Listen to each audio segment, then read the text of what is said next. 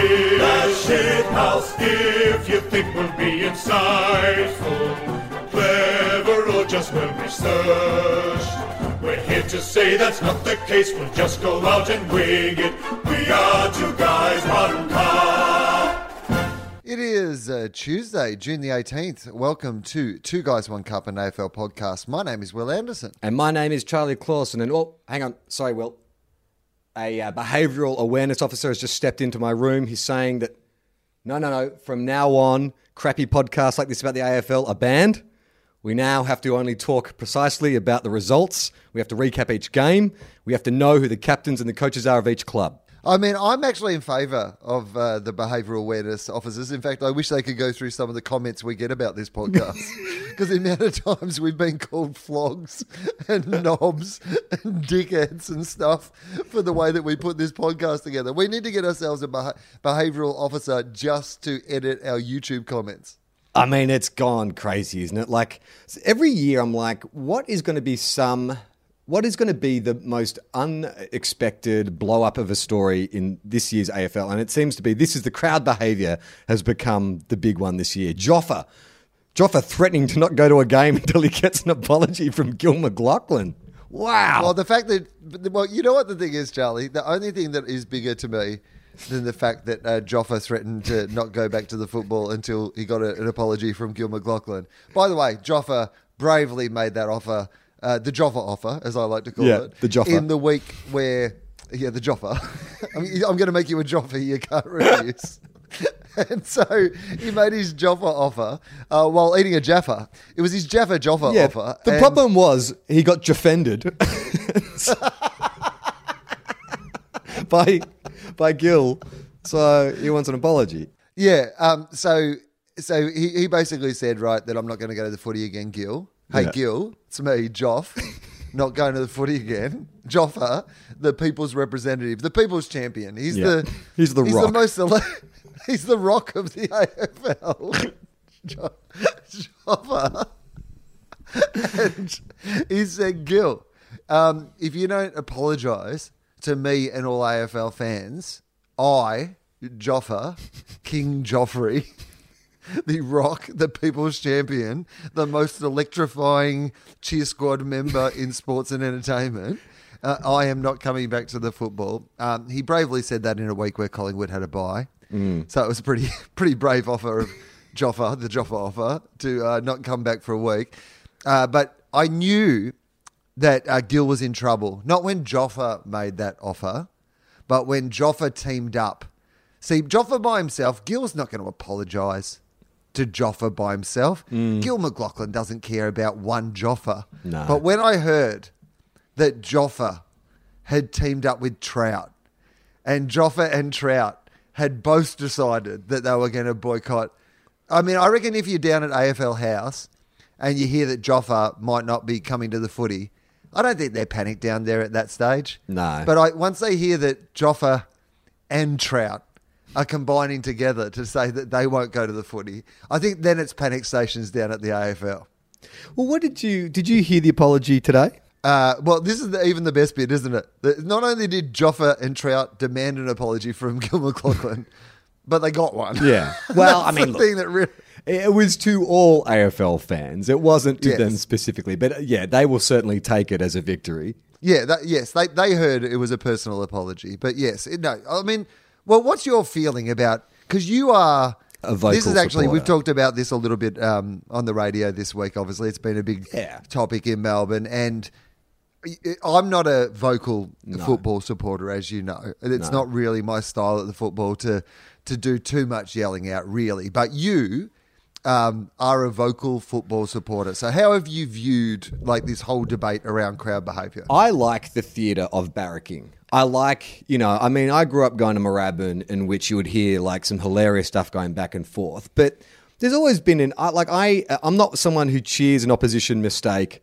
I'm not someone who vilifies a particular player or the umpire. I don't boo the umpires. I just barrack loudly for my team. And I think that is fine. I think it's, I mean, it, it seems to be this there, there's, there's a common sense rule to this that I think most people understand that there's certain things that cross the line, especially, you know, if you're sitting in an area where there's kids around, then you don't swear, you know, or you don't be like too demonstrative if you're sitting around people who are clearly uncomfortable with your behavior. It's a, having it's a sense of self awareness. So I think that I think the solution to what's going on lies somewhere in between because it is ugly when you see a bunch of dudes getting pissed and punching on when the siren goes in, the game. That's unacceptable. Racist comments are unacceptable. Homophobic comments are unacceptable. And something does need to be done about that. But at the same time, this feels like an overreaction. And I think that I also believe that sometimes you need an overcorrection in order to land in the right spot because now it is a public debate and people are forced to kind of examine their own behavior or the behavior around them. My fear is that Australians tend to, when they're told not to do something, they tend to do it even worse. Like I saw the, uh, I went and saw the Adam Goodes documentary a couple of weeks ago at the Sydney Film Festival, and it's uh, suffice to say, it, it's it's fairly grueling. It's a very grueling watch, especially as a, an AFL fan, especially as a, a white AFL fan. The night I saw it. Um, there was a lot of people from the Indigenous community in the audience, and it was especially cringeworthy watching what Adam Goodes had to go through and was subjected to, and there was like vocal reactions from uh, you know Indigenous people in the audience watching it because it was just it was so outrageous. But you know, I think what the documentary uh, shows you is that yeah, look, there was definitely like a racist element, and but then another element came in, which was this kind of defiant, "Don't tell me what to do." Element. Like this idea that you know it's a nanny state and you know if you tell me not to boo then i'm going to boo even harder. And i think that there is a danger that that if they don't handle this properly they completely mishandled it with adam Goodes. if they don't handle this properly then you know maybe that could happen again. I feel like maybe that's why they did clamp down so hard. Maybe there was this kind of like a, you know heavy-handed approach to it because it's like we want to just clamp this down before it gets out of hand uh, it, it, it seems funny for such a stupid podcast that we do, but um, part of the reason originally when we decided we were going to do this was actually because of Adam Goodes and what happened to Adam Goodes. And we felt like, as football fans who were supportive of Adam, that the debate had been taken over by that sort of, you know, political correctness has gone mad mm. and we should be able to say whatever we want to say. And Adam's a sook and, you know, I'm only booing because. And I saw the documentary as well, and I, have got to say that because I wrote a, a, couple of years ago in one of my shows, I wrote a huge piece about all the stuff around Adam and Adam Goodes, and so a lot of it was really familiar to me. But mm. to see it all still in one go, yeah, like to see just how clearly. Um, you know, and, and I think the bit that you're talking about is the bit that is almost the worst bit of it which is the bit where people then become it becomes about the principle of you can't tell me what to do. Yeah. And it becomes worse.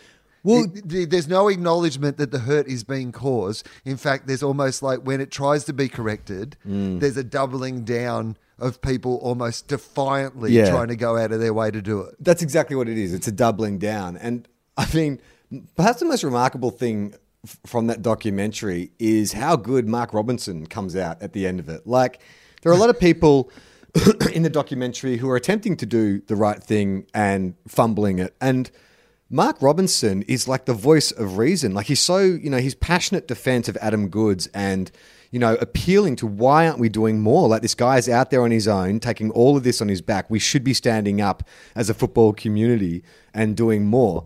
Like, I was staggered by that because the thing about the documentary too is that would have been the thing that I would have said to all the other people who were getting it wrong. Yeah. I was like, guys, when when Robbo is the voice of reason, you're Yeah. on the wrong side of history. but when Robbo is more progressive than you are, you've got to pull up your fucking britches and do something about it. I, I just I think because you know when we went through, you know, the three years that Adam was sort of getting booed, as footy fans, you sort of just like dipped in and dipped out of it. You know, what I think the documentary does really well is is just chart because you know for people who don't know, it's it's just done with archival footage. It's people in their own words. It's news clips. It's interviews. There's no. It doesn't feel like there's any shaping or manipulation by the filmmakers. They just lay out, you know, the chronological events as they happen. And then when you see it laid out end to end to end like that, you realize how relentless this thing was and how it just gathered steam and how this dude who when Adams um, interviews and press conferences are played in full, he's so reasonable about it. Like he's so reasonable about what he's saying and what he's asking for. You know, he's never. It's never a, a, a point of confrontation. It's not even a Colin Kaepernick kind of you know very public protest. He's just saying these are the things I've learned about my culture and where I've come from. These are the experiences that my people have gone through. I think for us to move forward, there needs to be acknowledgement of that. But yeah, let's do this together. And that's the that is the And cons- then everybody was like, "Boo! Burn him! You're divisive." It really is, but it, it's just it's um it like I said, it was so uncomfortable to be in that cinema and watch it because you're like shit was. I mean, how are you complicit in that by not doing more? Like, I do remember being active on social media and and like you know uh, backing him up and and you know we talked about it on the podcast and stuff, but it just sort of felt like you know maybe maybe like well not maybe a lot more should have been done at the time. I, I won't name names because it's it's unfair on these people, but I wrote a there was a huge bit. Of, I mean, again, this is nothing compared to what you do. The only thing that you can do yourself, and mm. for me, so I wrote a. I probably had like a ten minute piece about what happened to Adam in one of my stand up shows, but it was also around you know the you know changing the date of Australia Day, and it kind of you know dealt with a whole bunch of things. But the Adam stuff was the impetus for writing it. The reason that I wrote it in the first place was how strongly I felt about how Adam was being treated, and mm. there were numerous sports journalists who reached out to me privately after having seen it or having heard about it to express that they were glad that I was saying this in a way that they felt that they hadn't been able to say it. Mm. And I reflected on that when I was watching the documentary because I was like, why did we feel, why did these people even feel that they couldn't say that? Yeah, why did they have to reach out to me, a comedian who was just like making some jokes, and at the end of the day, making the jokes to a whole bunch of people who probably were already on the, yeah, who believed in the things that I was saying. You know, I wasn't doing those jokes on the Footy Show; I was doing it, them at the Comedy Theatre in the Comedy Festival. You know, like, um, why is it even that those sports journalists felt like that they couldn't be, you know, that vocal about it or on the on that side Yeah. of it? I that that confuses me in retrospect. At the time, I didn't think about it as much, but rewatching it, I was like, why? Why was everybody so so out of touch on this, or felt f- like they well- couldn't actually say? Yeah, because like you said, Robbo actually said it. Yeah. You know, Robbo actually said what everybody should have been saying. Yeah, and I, but what I think because I, I took a mate, um, a mate of ours to go see it. He's a big footy fan as well, and we were both saying that like we have friends who are not racist, you know, completely even-minded individuals and stuff, but. On the Adam Goodes thing, they will defend to the earth that they just don't like him. They just think he's a sook or whatever, you know, the other thing. And it's, and I think that's why, because if it was easy to sort of, if it wasn't, if there were no shades of grey, if it was easy just to say it's a racism thing, you know, it would be easy to defend. But because, you know, even in your own circle, you've got people who on every other topic you agree you're in step and, you know, they're not outwardly racist, but this one thing they've decided to take their stand on, it does make you go, shit, well, you know, it's not as cut and dried. That's why I think maybe people sat in their But hands a but bit. the funny thing is, it is like when you ask those people, like uh, because I, I researched all this when I was writing this routine, and mm. there was all that stuff around, like you know, oh well, he stages for free kicks. yeah, and he so I looked and- up. So I looked up, you know, where he ranked on free kicks, and he was in nowhere near the top free kicks. You know, like not even in the top, you know, hundred mostly in all those years. That he he, you know, there was a couple of small incidences, but nothing compared to. Yeah, you know, pretty much the same things that anybody. Would I think do. it's it's not just that stuff. I think it is that people get sick of people who they feel are overexposed. You know, and this is not Adam's fault in any stretch of the imagination, but he was a news story, and I think people just got sick of hearing about it and seeing his face, and he was, you know, not necessarily through his design. Made the face of kind of, you know, uh, whatever cause it was. And I think people just grew tired of that. But people get sick of overexposed celebrities. I think yeah, I look. I mean, I ha- I will say in retrospect, I think the biggest mistake that was like the worst thing that was done to him, and again, this was not of his making, hmm. but was that they made him Australian of the Year while he was still playing. I think that was something that brought down that reign of because yeah, he was meant to represent the Australian of the Year, kind of represent all Australians, but he was hmm. still playing a parochial, you know, sport where people barrack for their own teams. Mm. And but he didn't run for that. You don't run for Australia of the Year. Like he didn't get Tom Gleeson to run a campaign for him to become Australian of the Year. Yeah. You know, like he he was given that, and of course you would say yes if you know you were appointed the Australian of the Year, and you would use it. This is the other thing. He became the Australian of the Year and tried to use it not for his own self gratification, but to lift up others and ex- expose the plight of those who were less fortunate than him. And he was actually willing to suffer mm. to try to help up others who did not have the same opportunities he. I mean, I just think he's a he's a great hero of of Australia, and the way that he was. He's a great hero of Australia. He's one of the greatest champions ever in the history of our game. And the way that the game treated him at the end is something that it is one of the darkest stains on the history of our game. And I cannot like my, the thing is always yes maybe originally you weren't booing because it was racist i'm fine with that i understand that at the footy you know Mm. you can boo people and people get booed all the time i have no Mm. problem with that but when the racists started booing stop booing Yeah.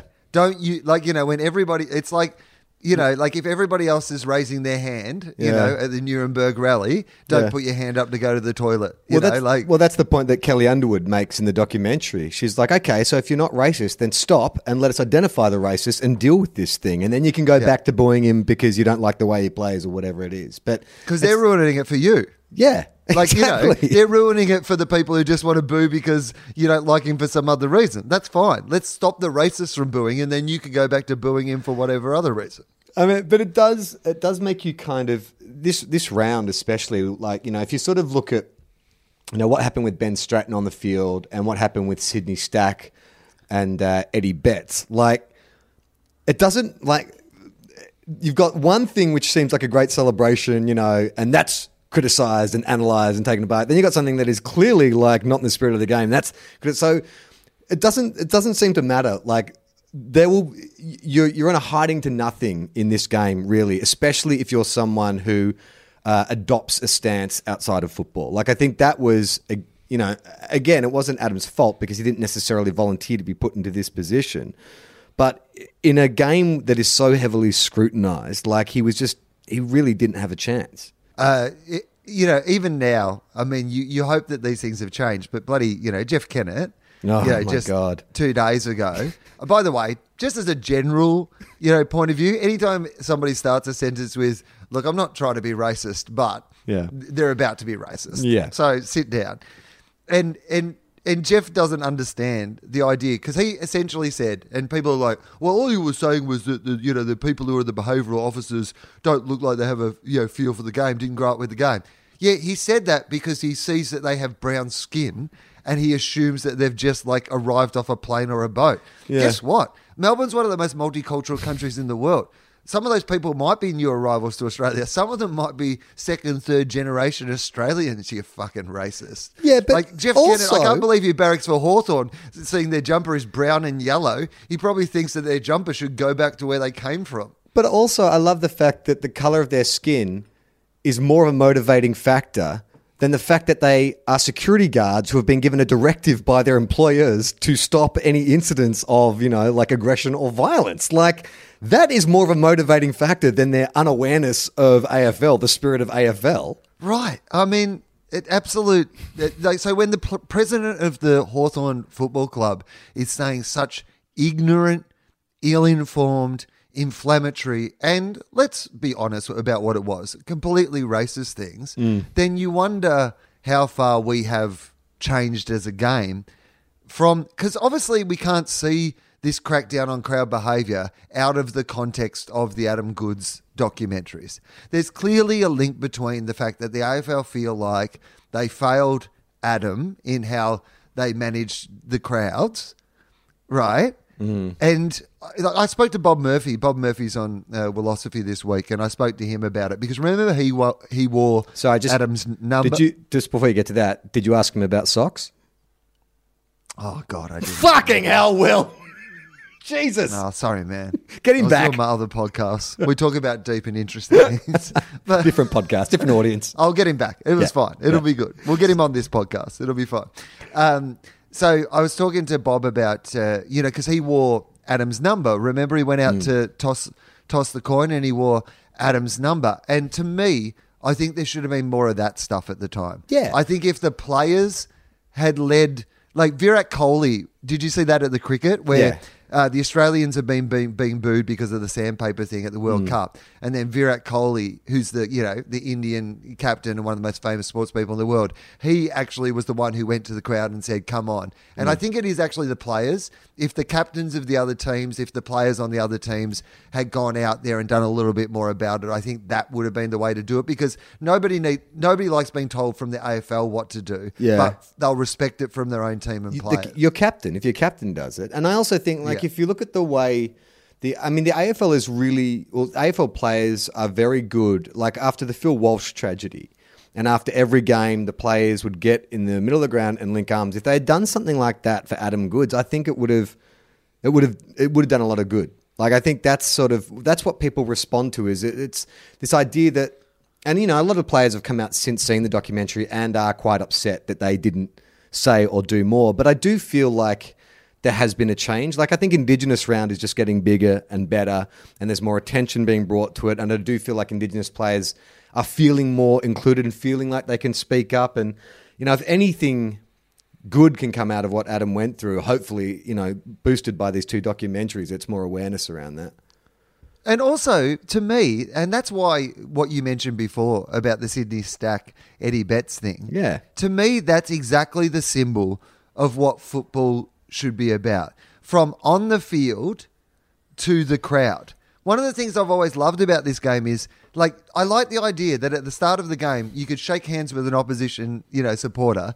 Then for 2 hours you could have that sort of banter and yell and support and do all those sort of things. And then you've got to remember at the end to also shake hands and remember it was just a game. Yeah. And Sydney Stack and Eddie Betts, no one could like Gary Lyon who just ah. So, uh, uh, so- uh, somehow turned into Statler and Waldorf from the just- mother. It's like mm, mm, It mm, just, I mean, did Like- you did you buy his critique? I felt like that was a, a deliberate, a deliberate way of just creating something newsworthy. Because I mean, come on, like. No, no one could have watched that moment and thought anything other than, isn't that great? I mean, first of all, Eddie Betts is probably the most beloved player in the game. Four minutes to go, they're 40 points down. How is it anything other than a great moment? Like a young up and coming protege taking on the old master, everything about it. If you're a sports journalist, you could write like, you know, pages and pages about that moment. So for him to come out and just be deliberately contrary, I'm like, I don't buy it. I think it's like that Andrew Bolt thing. If I'm just going to come out and say the opposite of what should be said because I know it'll start a discussion, I'll have something to talk about on the couch tonight. Yeah, I, you know what? That's exactly what it was like. And you know, I don't want to be this person, but you know, to quote Chris Chris Judd from a couple of weeks ago, not taking moral guidance in life from Gary Lyon, but Yeah, it's true. but to me, that's sport at its essence. You've got that the the champion Eddie Betts, beloved. You know, like yeah, just an icon of the game, someone who's brought so much joy to everybody. You've got this young player who you know has embraced what it means. I mean, doing the you know, the war dance you know, at the Dreamtime game. This guy who's come into the game, he's made such an incredible impact. They've sent him to Eddie Betts, who he's probably grown up like, you know, idolizing, hmm. you know, a hero of his. He's done nothing but try to take down, you know, his idol, like in the fair way, but to, Yeah. you know, to beat him on the day, you know, go in and test himself against the best. And then to hear later that all game he's been telling him, you're not going to get one of your special goals Yeah, tonight. it's You know, I'm not going to get one of your special goals. And then he gets one, and then Eddie tells him, well, you know, I got one. Then he gives him a high five. Yes, that's what sport is. And that's the example that in the crowd, when Mm. people are like, oh, you can't even barrack at the football, we're not saying that. We're saying do it in the spirit of Eddie Betts and Sydney Stack. Yeah. Do it in that way that it's shake hands at the start, then all about the competition, and then at the end, high five each other and go, well done, you got me. That's what sport should be about, that moment. Exactly, exactly that moment. I mean, Des Headland wrote a really good column about it today, and he's sort of talking about like you know um, the brotherhood of Indigenous players and what it actually means. And I mean, it's a great article, but reading it, I'm like, why did this have to get written? Why did this have to be explained? Like, I mean, uh, clearly there's a portion of people out there who um, want their players to be robots or, you know, you can't show any emotion or it's even like going back to that Dyson Heppell moment with um, uh, Myers, you know, when he missed that shot on goal and they went up and smiled and stuff and people were like, oh, he's the captain. It's like, fucking game's over. Like they lost, you know. What do you want him to do? Go over and berate this like 23 year old and give him like a, a, a complex for the rest of the season, maybe the rest of his career? But also, that's that's such an old fashioned idea. Yeah. like that's what's to me. That's what's wrong with the world. You know, the idea that we're forgetting that at the end of the day, it is just a game. Mm. Like it's a very important game, and I don't think it stops you from trying your best and giving everything to then go when it finishes to be able to you know embrace your opposition and say thank you. Because the game doesn't exist without the opposition, and it doesn't exist without. This is the whole thing. We're not grateful. It's like the thing with the umpires. It's like the game doesn't exist without the umpires. We've got to be grateful for them. It doesn't exist without the players and the competition. It's um yeah. It uh, to me that moment, like I will take the Sydney Stack Eddie Betts moment over like the Brent, the Ben the Ben Stratton stuff. I saw people trying to defend Ben Stratton and the pinching and all that stuff, and I'm just Yeah. like, what is this nonsense? Hawthorn have had a really bad week. Like even Alastair Clarkson coming out and saying, "Oh, it's like a sandpaper gate," and people are getting hysterical. It's like, mate, that's the fucking captain of your club. Hmm.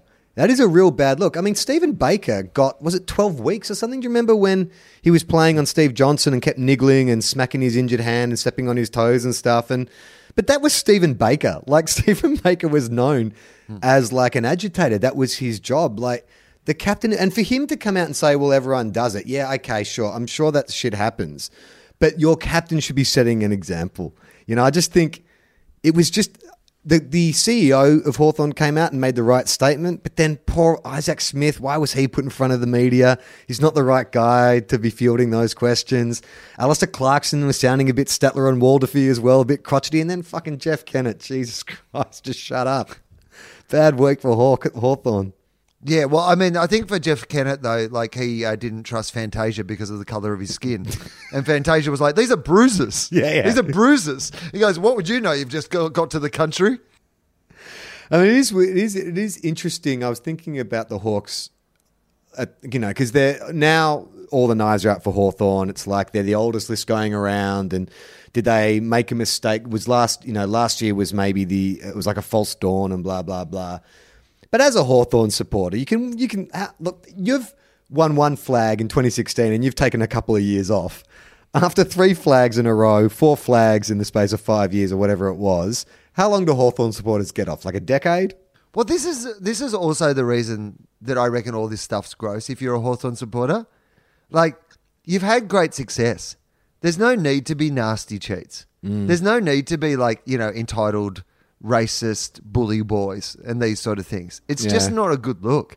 Just lose gracefully, like you know if you're going to lose for a bit, rebuild. You'll be back. But all this stuff's really nasty. Yeah. And even the even the Roughead stuff, I find like the fact that like I, I, Roughead going back to the VFL, I don't necessarily have a problem with that. That's you know that's the Alastair Clarkson way. But the fact that he just looks like he's going to play out most of the rest of the season in the VFL, like to me, just is like I don't I, I don't like that. But it's If- not. if- if he'll, that- he'll get a farewell game. He'll get like. yeah, but that's all he's going to get. Yeah. is a farewell game. You're telling me that you can't.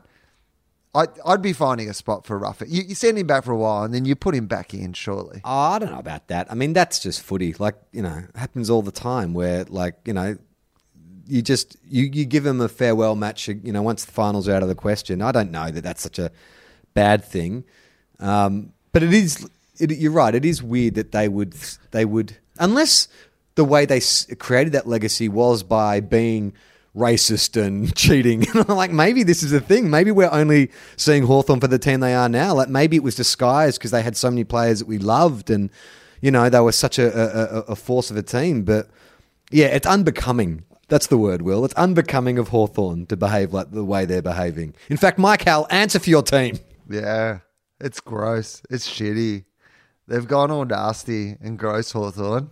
Not a good look, Hawthorn. Not a happy team at Hawthorn at the moment. You know who's not gross and shitty is GWS. Did you see any of the North uh, GWS game where it was like neck and neck for three quarters, and then they just fucking they just put the Ferrari into overdrive, and it was sweet to watch. There is, I don't think there is a better team to watch when they're on song than GWS. No, they they they are your when they're playing well the best team to watch team, aren't they? Easily. Like they it's also I think why why when it doesn't go well they look really ordinary because mm.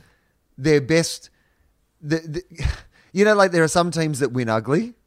They don't win ugly. They win beautifully or lose ugly. You know, they don't have the ability to win ugly. They're either ugly or just beautiful. Yeah. But North Melbourne, it's interesting. I was thinking about them as well because I, I felt bad a few weeks ago when they were, before, you know, they went on their three win streak and we were saying they're an irrelevant club. And I was thinking about it. It's like, so for the smaller clubs like the Melbournes, North Melbournes, the Saints, all those kind of clubs, the problem is if you're unless you are winning, you are irrelevant. Because if you're a big club like Essendon or Hawthorn or Collingwood and you're not doing well, then that becomes the story and you stay relevant. But unless you're but if you're a smaller club, unless you're winning, no one gives a shit. Like no one cares. And it was so that three win streak that North Melbourne went on. I actually really started enjoying watching their games because Will, dare I say it, I got sucked into their shinboner spirit. Like, but there was something really exciting about watching them play, and I sort of felt bad. I was like, oh shit, I think I've completely written off North Melbourne when you know maybe their you know Brad Scott style wasn't working for them or whatever it was.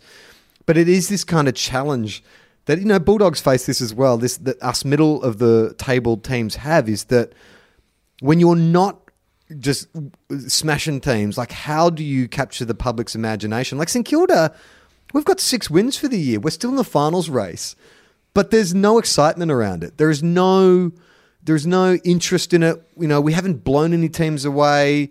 We've won a lot of close ones. We've lost to all the teams that are above us. There's just where's the story in it? You know what I mean? Uh, Hawthorn haven't made the finals in half a season, and then it feels like you know there's an inquiry into Yeah. everything that's going wrong. The Bulldogs won the premiership and won't make the finals three years in a row, and people are like, "Yeah, Yeah. it's quirky."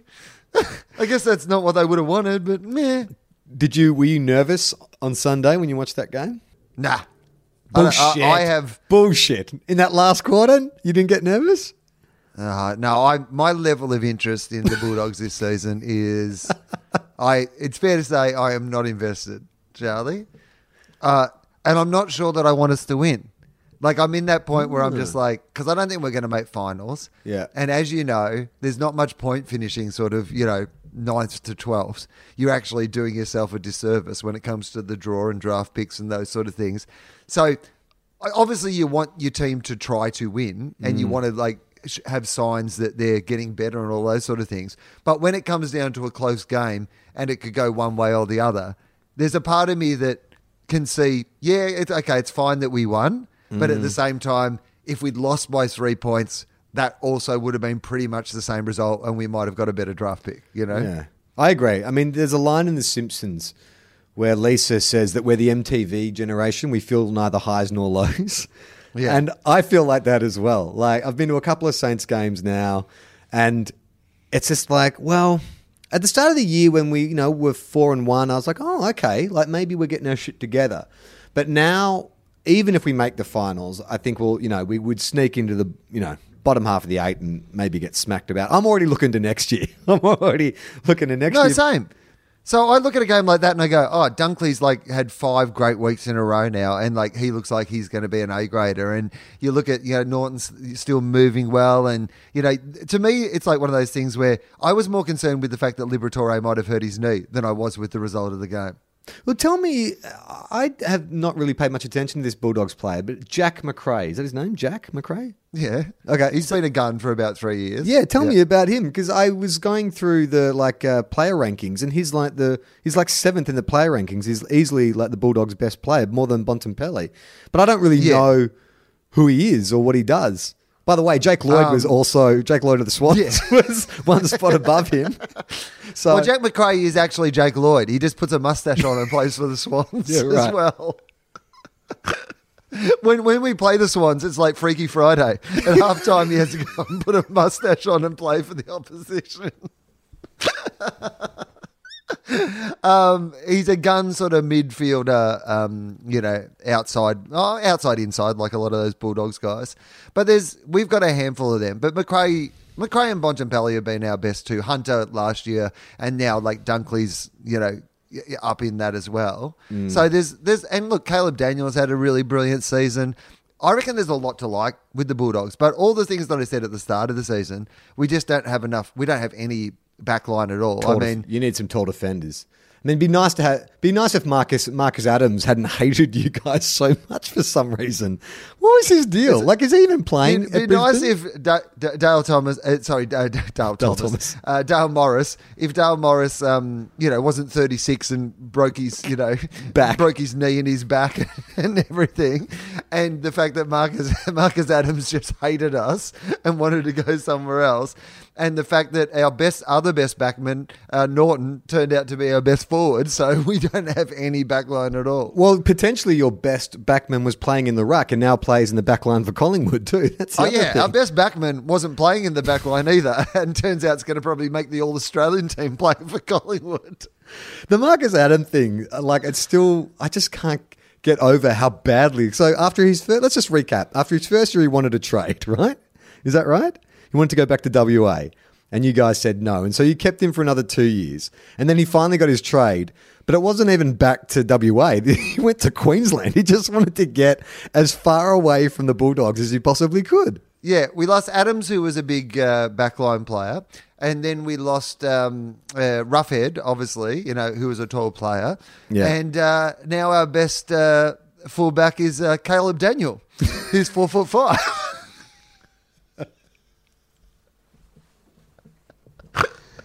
Um, did you see any of the Saints game? Uh, I didn't see it. No. Oh, lucky you. It was that first half was some of the ugliest football I've ever seen. I don't know if it's because we're used to playing under a roof and we can't handle like gusty conditions or whatever, or if it, even if it was that gusty, but Jesus Christ, like every week I'll hear Richo at his press conference talking about I've never seen us butcher the footy that badly, and I and I want to say, mate, last week that's when you saw us butcher the the footy that badly. It was. It was virtually unwatchable. I, I've had a few games this year. Ever since you clued me onto the fact that I can always just stop watching a game when I'm not enjoying it, it's been a godsend. There's been a few games this year that I've uh, against top four teams that I've switched off when I feel like the tide's turned. And after the first quarter, when we had failed to score against the Gold Coast, we'd kicked two points against the Gold Coast, and we we're 30 points down. I was like, I think I'm going to have to turn this game off. But I'm glad I stuck around and watched the end. All I'll say is thank God for Jack Billings. Like I feel like hallelujah, finally we might have an A grade player. It's taken us so long, but we might finally have an A grade player. He is one of those guys where it, it is funny that sometimes we just judge so quickly, so early, don't we? Mm. In that, like, he was one of those guys who was drafted with everybody saying he's going to be a gun. And then he just had a couple of years where everyone was like, oh, I don't think he's going to be a gun. And then suddenly, oh, yeah, no, right. He's exactly what everybody thought that he was going to be at some stage. He is, you know, an absolute A grader, no doubt. Well, the problem was, and again, not his fault, he was drafted before Marcus Bontempelli. He went three, Bontempelli went four.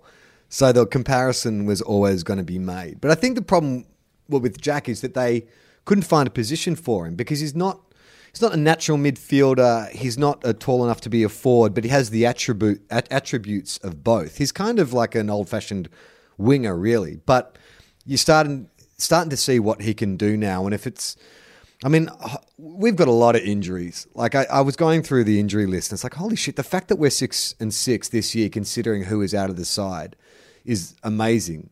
But if we could just, if we could just unearth like two or three more A graders, because I keep going back to those. The last time we were in the hunt, and I look at that list, and I'm like, will I ever see the likes out of again? Hayes, Riewoldt, Milne, Dal Santo, Goddard. You know, like it was. You've got to have a bunch of those superstar players. Yeah, but you, I mean, it is your injury list, and like, you know, whether it be physical injury or mental health, you know, list, you've got some genuine super, like, guys who, if they all get going together, because mm. that's the other thing, is it's hard to be a superstar by yourself. Yeah. Whereas once everybody around you starts playing well, suddenly you realize, and we, you see this with these teams where you think, oh, all these guys are absolute A graders. And then, you know, Richmond. Richmond's mm. a good example, right? Mm. Like, there was a point of time where you were just like, oh, no, no, no. Every single one of their players is a superstar. But what you realize is when you take out the sort of top five or six of those players, then suddenly everybody else doesn't look quite as good either because they're not being given the ball by the superstars, or you know, mm. that when they kick it, it's not being made look, look like a really good kick because the superstar runs into the right spot and marks it. You know, Speaking of the Tigers, did you know Alex Rance writes children's books? Yeah. I mean, surely I knew that every single stand-up comedian in Australia had written a children's book, but I didn't realize that Alex Rance was also in on it. I saw him interviewed. Um, he did the ABC morning show this morning, and uh, so he's written these children's books. But the first one is called like the Tale of the Tiger or something. like you know, it's not really not really stretching too far. But he's based all the characters in the book, which are all like anthropomorphized animals, on his teammates. So there's a Yeah. rabbit called Jack. There's a rhino who's called Dusty. Okay, here we go. Let's see if I can uh, find a little. Um, uh, okay. Oh, I love that the headline that uh, came up when I googled this was "I'm not a robot." Alex Rance thinks fans should watch their words. Clearly, is a robot. That is something a robot would say. Mike Howell, is that something a robot something would a- say? A robot would say. Um, all right, so we have uh, Tigers Roar was the name of one of them. Ah, Tiger's Roar, not Tiger's Tail. Yeah, so Tiger's Roar, an inspiring and hilarious picture book about a tiger who wants to be his best. A celebration of self belief, perseverance, and teamwork. Uh, It doesn't talk about what the Tiger does on a Tuesday night as part of his regular routine before a game, does it, Will? Tiger's dad was not allowed back in the jungle. Tiger's dad had been hanging out with some colourful animals in the jungle. Tigers, a tiger was uh, just back from uh, Las Vegas with a swan. There used to be a monkey who played for the Tigers who was the push up king. Uh, Tiger was the champion of all the jungle. He was strong and bold and proud, and he sat at the top of the tallest tree. But one day the winds blew, the birds shrieked, the trees shook, and Tiger fell all the way down to the mud at the bottom of the tree and bumped his head on a rock. What will it take for Tiger to be able to climb back to the top of the tree? There you go. Well, when was that? What year was that written? Does it say? Uh, so Tiger's Roar uh, came out uh, June 2018. okay. Right. So Uh, that, more- that was back when they were author. premiership favourites. Interesting. Interesting. So okay, so um, Rabbit's Hop is the new one. yeah, based on and it's a it's a Jack Riewoldt allegory apparently. Well, Jack Rabbit, right? That makes Yeah. sense. Uh, so I'll read more. Let's see. Okay, Jack Rabbit loved Rabbit Island. He loved his friends and family and all the little rabbits. He loved being the best at hopping and chomping, and nearly the best at zigzagging. but Jack Rabbit was restless. So when his cousin, oh, Ah, great. what's Jack Rabbit's cousin called? Is he a is he a rabbit or is he a llama? Because he looks a bit like a llama. Jack Rabbit's uh, no, you you you've gone a little bit uh, even too far away. You've gone too clever. Charlie. Okay. Uh, still is he in the rabbit family? No, but think about the nickname of Jack Rabbit's cousin. Okay. Uh, oh, he's a kangaroo. Yeah, Jack. When his cousin Roo invites him to Big Island. I mean, look, I he's understand very- what he's doing. I think a little bit more separation from the people you're basing it on. You know what I mean? Just a little bit more separation. When his cousin Roo and his mate Joey ask him to light a dwarf at a Mad Monday. so, hang on, what?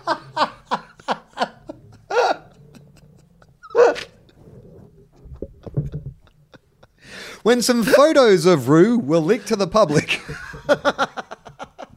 he wasn't happy. Uh, so when his cousin Roo invites him to Big Island, he's very excited and a little bit scared. Can he overcome all the challenges and get to Big Island and become the best rabbit he can be? So these books seem to have a, a, a similar sort of theme, which is overcoming some sort of a hero's journey and Yeah. overcoming an obstacle. Do you think the last panel will be Rabbit on stage with the killers? Yeah. and he said, Look on the Mr. Bright side. You're not even trying, Alex. All right, let's have a look at uh, the last. Is it the last spy round? It is, isn't it? So there's only going to be a few games this week. Oh, by the way, have you seen the Jaidyn Stephenson story? I just saw new, news breaking as I was sitting down to record this podcast. So, uh, what's the, give me the lowdown? Well, I'll give you all that uh, I can uh, find so far, but apparently there are reports coming through that uh, Jaidyn Stephenson um, is uh, set to be suspended uh, for the Pies game um, uh, because uh, he's, he's placed a bet on Collingwood. So um, uh, less than fifty dollars, but uh, apparently uh, has bet on his own game. So not good. Oh, mate. Could lose the shirt off his back and the undies off. Oh, no, just the shirt off his back. Yeah, yeah, I know. And and here's the thing. Um, I just don't know where he would have got the idea that you could bet on the AFL. yeah, I know. It's crazy, From- right? You know what I mean? It's like, fucking hell. All right, Thursday night, first game. The Eagles take on the Bombers, the resurgent Bombers at Optus Stadium over in the West. Uh, Essendon have to win this game. They're going to stay in the finals race. West Coast just looking a bit wobbly of late, aren't they? Like I was three, three or four weeks ago, I was saying I think they're they're, they're my smoky to take the flag out again, but I don't know. They look a bit vulnerable. Uh, yeah, look, they do, but they're hard to beat at home. Um, I reckon West Coast win. And I don't know if it's something that we couldn't talk about this week because I know that uh, Mark LeCras has asked not to be uh, uh, talk about it at the moment, but uh, we should at least acknowledge the fact that a lot of people sent us articles about the fact that Mark LeCras is a hero. Yeah, yeah. I mean, I In don't. tragic circumstance, it's hard to. I don't think it's it- hard to have a comedic interview with Mark LeCras about Yeah. what happened, but we should acknowledge that uh, Mark LeCras did something very heroic. Yeah, I mean, I do appreciate people sending that to me, but I am not about to uh, bust out an impression when someone died in a car fire. No. Yes. Much like Mark LeCras himself, thought you'd perhaps be respectful around around that. But Yeah. um, it's it's worth acknowledging that uh, He's a uh, hero. that he did something very heroic. Um, okay, so you're going to tip the Eagles in that game? Eagles win that. I'm going to tip the Bombers, and that's my luck of the week. Oh, there you go. Got it out of the way. All right. Friday night, the Swans take on the Hawks the SCG, the Battle of the Birds. Sydney looking good. I saw them in the flesh two weeks ago uh, when you were on your when you were in your bye week having your rest.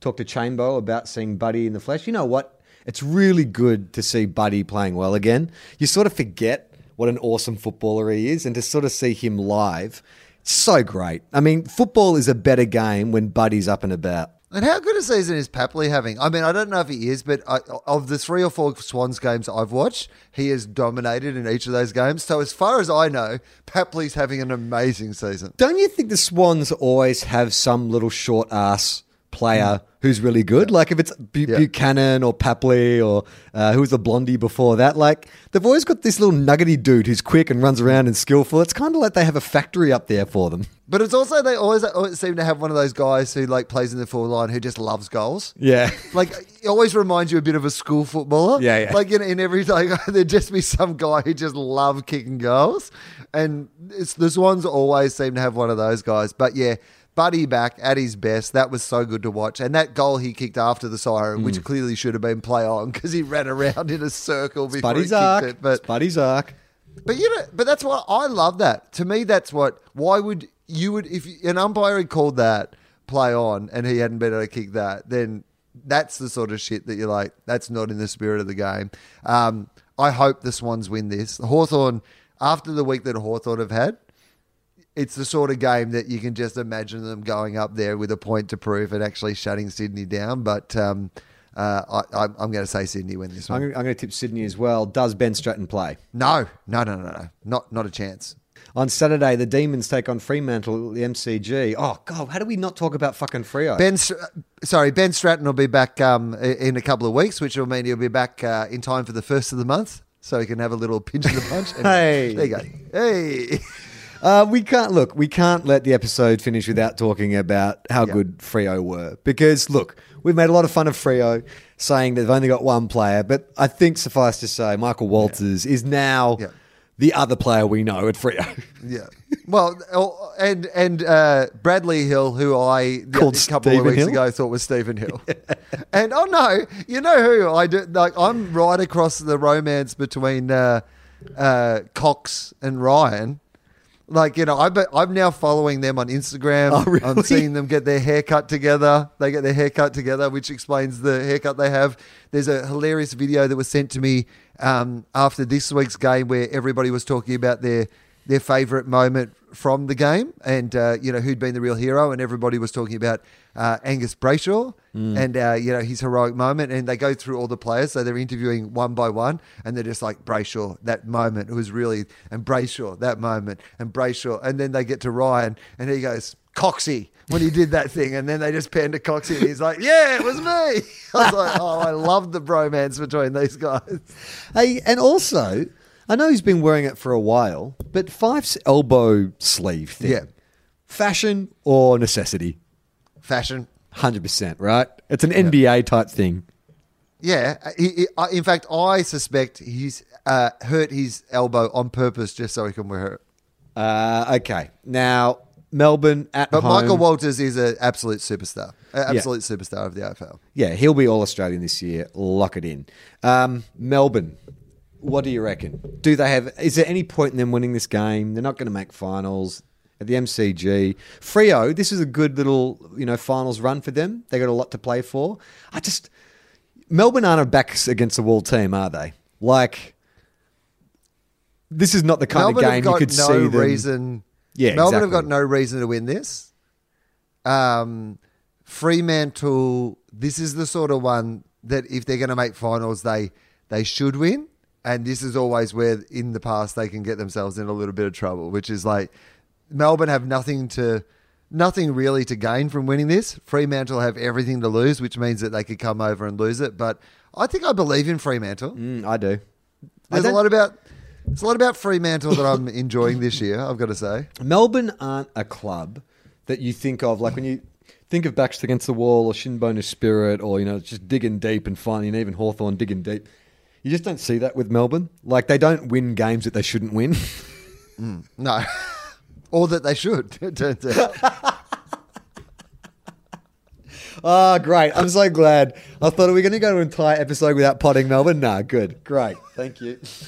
It is not as much fun anymore, though. I must admit oh that they wow! have now, finally, they have finally reached the level of low hanging fruit for me that I'm not even enjoying potting Melbourne that much at the moment. So, um, but I'm definitely on board with Freo. So I say Freo win this. the Saints take on the Brisbane Lions at Marvel Stadium. If the Saints are going to have a hope to stay in finals, we have to win this game. Um, Dan Hannebery, a chance to come in and play his first game for the year after two weeks in the VFL. And Brisbane, a little, uh, little wobbly, wobbling a little. A little, yeah. I mean, I think it could be a close game. If we play anything like we did last week, we will get absolutely killed. But I don't know. I think I've got a feeling. I've got a feeling we'll be uh, we could be a shot in this game. I would be interested to see. We made seven changes last week. We brought in like three, four players who played their first game uh, last week. So I'd be interested to see what they do if they stick with those players or if they just make wholesale changes again. Whatever it is, it's going to be a team that is fairly unsettled who haven't played a lot of games together, which I don't think is the best preparation. Um, I'll tip the Saints. I I reckon this is a real toss of the coin, but I'm going to go with Brisbane. Just because I've believed in Brisbane this season. So I'm going to go with Brizzy. Who would you want to see go further, Brisbane or Freo? Oh, uh, I'd like to see them both make the finals. Yeah, no, no, I- I actually no, would- say- saying I- that they both make the finals.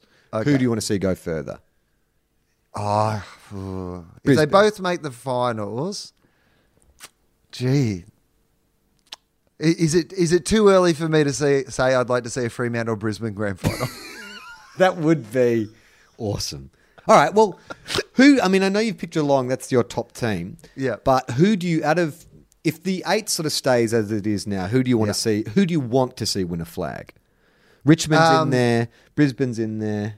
Freo's you know in what? there. I would happily see. I would happily see Fremantle play Brisbane for the right to take on Geelong in the grand final. All right, so you be- wanna that would be that'd be my if that is the final three. If yeah, if say Geelong beat Collingwood in in you know, in one of the matches, and then in the other one Fremantle play Brisbane for the right to play.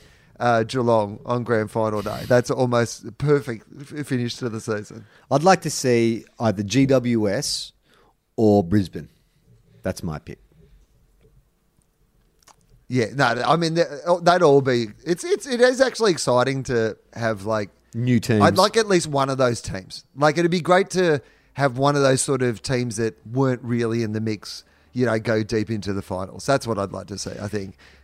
If you were a Coniglio, who's out of contract, possibly the best midfielder at GWS right now, reports yesterday that the Saints have offered him 1.4 million a year. What money would it take you to leave GWS? Uh, I would uh, get Jaidyn Stephenson to negotiate my contract, and I'd say you're going to have to get me double or nothing on that. um, no, I mean, why would you leave? Unless GWS do absolutely terribly in the finals, but why would you leave GWS? So I mean, he would comfortably he could he could if he stayed at GWS, he'd comfortably be on like what about eight hundred thousand a year? You reckon eight nine? Let's let's say he's on somewhere between eight hundred thousand and a million dollars a year, and he lives in Sydney. Yeah. He goes to the beach all the time. He plays for a great football team. Why why would you why would you leave? What if the team? What if it was coming not from a St Kilda or you know Bulldogs or whatever? What if it was like a Hawthorn or a Geelong or you know one of the kind of bigger clubs? Well, uh, what about so? Like, I mean, I guess if you have some real tie to Melbourne football and you want to be back in the heartland of Melbourne football, then I guess that's uh something that we can't quite explain. Well, Hawthorn there's gotta- supporters are very cocky because of the Jaeger connection. Apparently, Jaeger and Cogs yeah, they're are good really mates. great mates. Yeah, And it would just be so, like, it would be so irritating if Hawthorn, especially considering this week, if they got him, right? Um, yeah, absolutely, it would be. And if he wants to come back, I get all that. But all I would say is, it's been pretty cold here in Melbourne, Charlie. Yeah. I was, And Yeah. I reckon there's probably been a few nights where Dylan Shiel's run out to training, you know, in Essendon, and he thought, I could be down the beach at Clovelly right now, Yeah. earning pretty much the same money, cruising around the eastern suburbs of Sydney, and, and not playing for this shit team in cold weather. but then that weirdo would be stalking me. That weirdo in that Saints hat would be stalking me on my morning walks. Uh, Port Adelaide take on Geelong in Adelaide on Saturday night. Um, Port licking their wounds. They hung in there with Freo. They're actually pretty good, you know. I mean, this is another frustration. See, we're we're on one side of the table, mid-table, that are just middling about. But then you're a Port supporter, and your team is slightly better than us, so you're middling about on the other side of the middle of the table. So what do you do? What do you? How do you solve a problem like Port Adelaide? They can't. They just can't seem to beat those teams consistently. The teams above them. I think they still their best players are very good, Port Adelaide. But when you look at their best players every week, it's always the same. It seems to me to be at least always the same players. Yeah. So it feels like it's that next level down. They're missing a lot of, yeah, obviously guys who'd, you know, be in that team. Um, but it, it does feel like whatever, you know, when they say your bottom six or whatever, it feels like that's where they're missing out at Port Adelaide. Michael, can you just see? Can you just look up the Chad Wingard trade to Hawthorn to see what Port Adelaide got in return? Because I'd like They to. got Rosie. oh right. Oh, so Port. Don't worry about Yeah, it, Michael. so- So, Port Adelaide clearly won that. Yeah, it's a win. Absolutely. Lock it in. Happy about that. Got rid of Wingard, got Rosie. Yeah. Good deal. And there, and there was some there was some other things, but it was basically so that they could get Rosie. That's well worth it. yeah. See you later, Chad. Yeah. See you, Chad. Good luck, mate.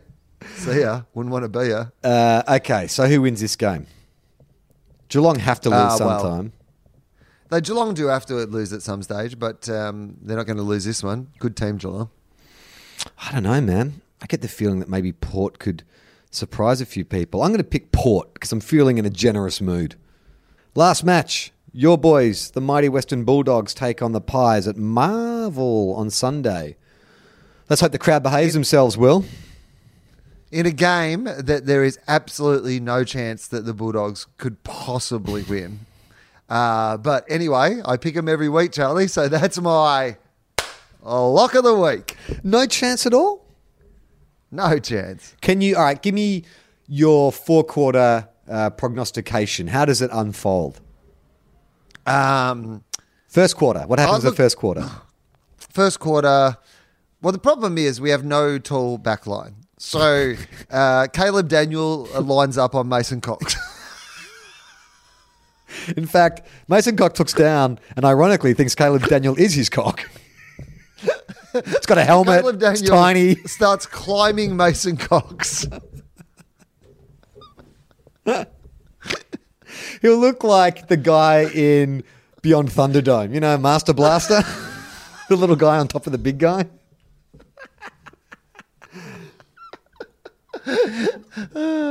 Um, yeah, second- I can't see there's any way that we would. Do you hang um, in there? uh, Do you match him not even hang in there. I wouldn't have thought, All right. unless Collingwood are so thrown by the Jaidyn Stephenson thing. Um, but I, I just can't. I just can't see us matching up against Collingwood. They're too good. Um, English in the ruck, who's yeah an emerging player who one day might be a Brodie Grundy type, but will just get taught a lesson by Brodie Grundy. You'd imagine. Mm. Um, we're probably okay in the midfield. I reckon. You know, we'll match them pretty well in the midfield, but down back and down forward, they're just going to be too big for us. All right, that is two guys, one cup for this week. Um, I'm heading overseas for a couple of weeks, so potentially we'll we'll have a, a guest in my place. China Um, trip, right? You're going to China? I'm going to China, going to Shanghai. Been asked by the club to do some investigation, work out what the fuck went wrong. for next year's. You, you're going over on a taste testing. Yeah. You're going to some local restaurants around the ground for next time. They've just gone, could you go over? We'll give you a thousand dollars. Just go over and dine at a few places, see if you get sick. I'm doing a tour of all St Kilda's famous international venues. I'm going to Shanghai, then I'm going to the Cake Tin in Wellington. They're actually sending you over to uh, to visit Jarryn, Jarangiri, who's still there in the hospital. Jesus Christ. Don't mention the war. Um, no, I'll be away for a couple of weeks, so uh, I'm going to do my best to uh, jump on the Skype, but it might be hard to line up with time and stuff, and possibly I won't really be paying much attention to the AFL while I'm away. But in the meantime, you can go to our Facebook page if you want to send us a message or just get involved in some banter, some respectful banter with other listeners of the show. Will we, that's why I mean I haven't seen anyone attack anyone on our Facebook page, so let, let's keep it that way. We don't have to. We, we don't want to have to employ a behavior, behavioral awareness officer for our Facebook page. We're also on Twitter. You can follow us at CX Clausen and Will's at what's what's your Twitter handle? uh, Wil underscore Anderson. Will I don't really. Che- I don't really tweet or check Twitter much anymore, though. Yeah, I followed your advice. I deleted Twitter from my phone. It's uh, it's changed everything. Yeah, I've deleted Twitter from my phone and Facebook from my phone, and I don't want to become one of those people who just talks about it all the time. Mm. But it is the best thing that I have done in so long. Yeah, I mean, I, I have found out that I am far less caught up in conflicts that have nothing to do with me. Right. Yeah, I just feel like much more relaxed. Yeah. I think the world's probably equally as shitty as it always has been, but I feel much more relaxed about it. Ignorance is bliss. It, genuinely is. I'm catching up on a lot of TV. Uh, do you have any stand up to promote? Uh, Darwin Festival. I'm doing my Wil Eagle show up at the Darwin Festival. So if you're in Darwin, come along and see that. Play on, not 15. Ball. We are two guys, one car.